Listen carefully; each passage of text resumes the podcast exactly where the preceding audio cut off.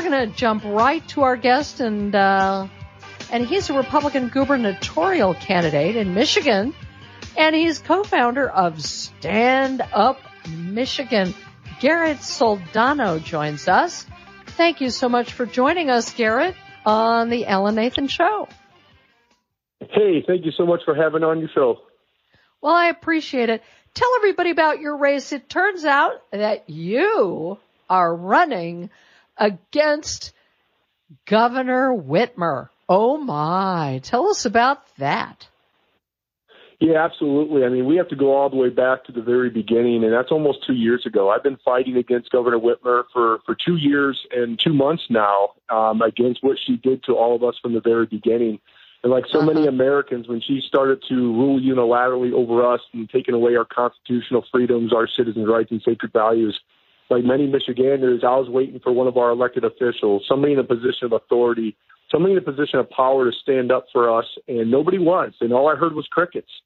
And so I decided to get on Facebook, and uh, I started a Facebook group called Michiganders Against Excessive Quarantine, and just voiced my frustration on a five-minute video, and that movement started, and we grew to 300,000 people in three days. And so that's wow. kind of where this started. And uh, Facebook took us down when we grew to 400,000 people in three weeks. And then that's when I co-founded Stand Up Michigan, where we started to hold protests and rallies throughout the state that would draw thousands of people. Um, and then we went a step further and uh, I organized, organized and activated Michigan's greatest asset, which is the people, to go after the very law that Governor Whitmer was using, this 1945 law. We started a citizens petition and uh, we collected 539,000 signatures um, in 80 days, one of the fastest citizens petitions ever to be done. And that took away her power. How about that? You actually succeeded in doing that which is unheard of in a time when there's been like a monopoly of power. So where does it stand in Michigan now where the, the COVID nightmare is? And then we'll go back to your campaign. Yeah, it's kind of funny how uh, the, the progressive left continues to not follow science and data, just political science and polling data, and that's what they've been following ever since the beginning. So they're slowly, quietly trying to sweep everything that they've done to us over the past couple of years underneath the rug, like it's never happened. And Governor Whitmer's actually acting like a moderate Republican right now, um, trying to undo all the damage that she's done to our businesses, to our economies. She's put our children into a mental health crisis, um, took away their experiences, diminished their opportunities and dreams. And so they're doing everything that they can to undo the damage that they have done, but it's too late. And that's one thing that we learned huh. in Virginia, a blue state that turned red, is you don't mess with people's kids, um, and we don't co-parent with the government. a good line. And yet, I don't, you know, just as an aside, Garrett, we're talking to Garrett Soldano here. Um, I don't think these Marxists really want to co-parent with the parents. I think they want to usurp and stomp all over parents and claim ownership of other people's kids. Otherwise, why would they be indoctrinating and grooming them with all manner of corrupt ideas? Your thoughts on that?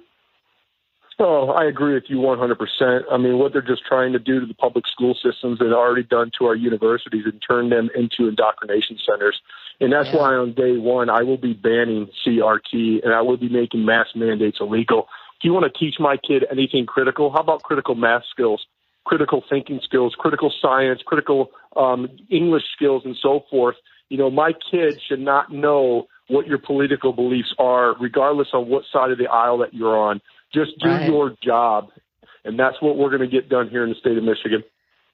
Well, that is good. Are you the Republican candidate now, or do you have a an opponent?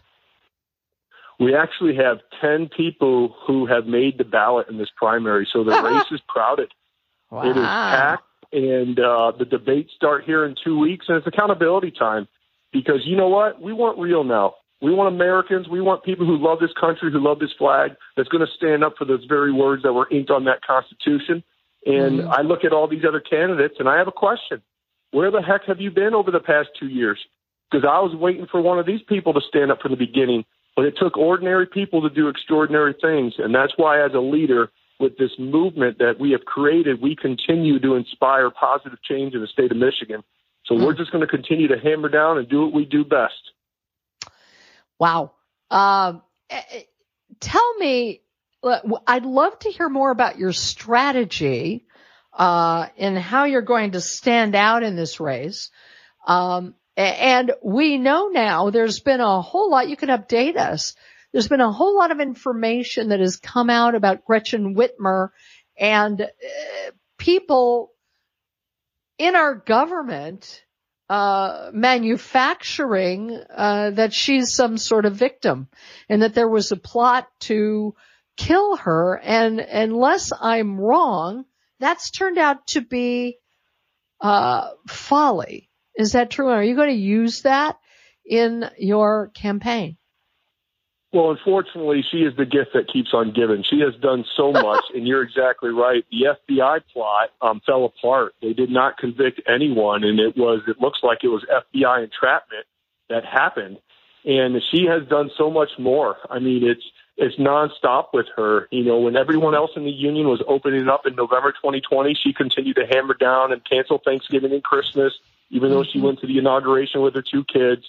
Um, she shut our restaurants down to 25% capacity in December 2020 when Indiana, Ohio, and Wisconsin were fully open because I guess COVID just hated Michigan and wouldn't cross the border to the other states. Right. And where she went tactically wrong is yeah. when she canceled our children's experiences, opportunities, and dreams. And the list just goes uh-huh. on and on. And the way we're going to beat her, it's accountability yeah. time. You are not going to beat Governor Whitmer by saying who's going to fix the gosh darn roads better. It's accountability time for everything that she has done. And like I said, she's the gift that keeps on giving, what she continues to do. And I will call her out on stage. And we don't have a red wave coming in November. We have a red tsunami. Let's hope so.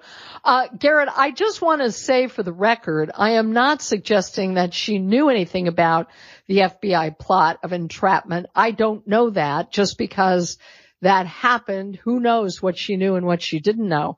But it does fit the pattern of leftist, radical leftists playing victim, playing victim and finding out that it's nothing. I don't know, something like, I don't know, Jussie Smollett uh, we have to get going here in just a bit. So why don't you tell everybody how they can find you, follow you, support your campaign, and root for the unseatment, is that a word, of Gretchen Whitmer of Michigan. Absolutely. We're going to retire Whitmer. That's what we say. But retire you can follow us at Garrett from Michigan. yeah, retire Whitmer.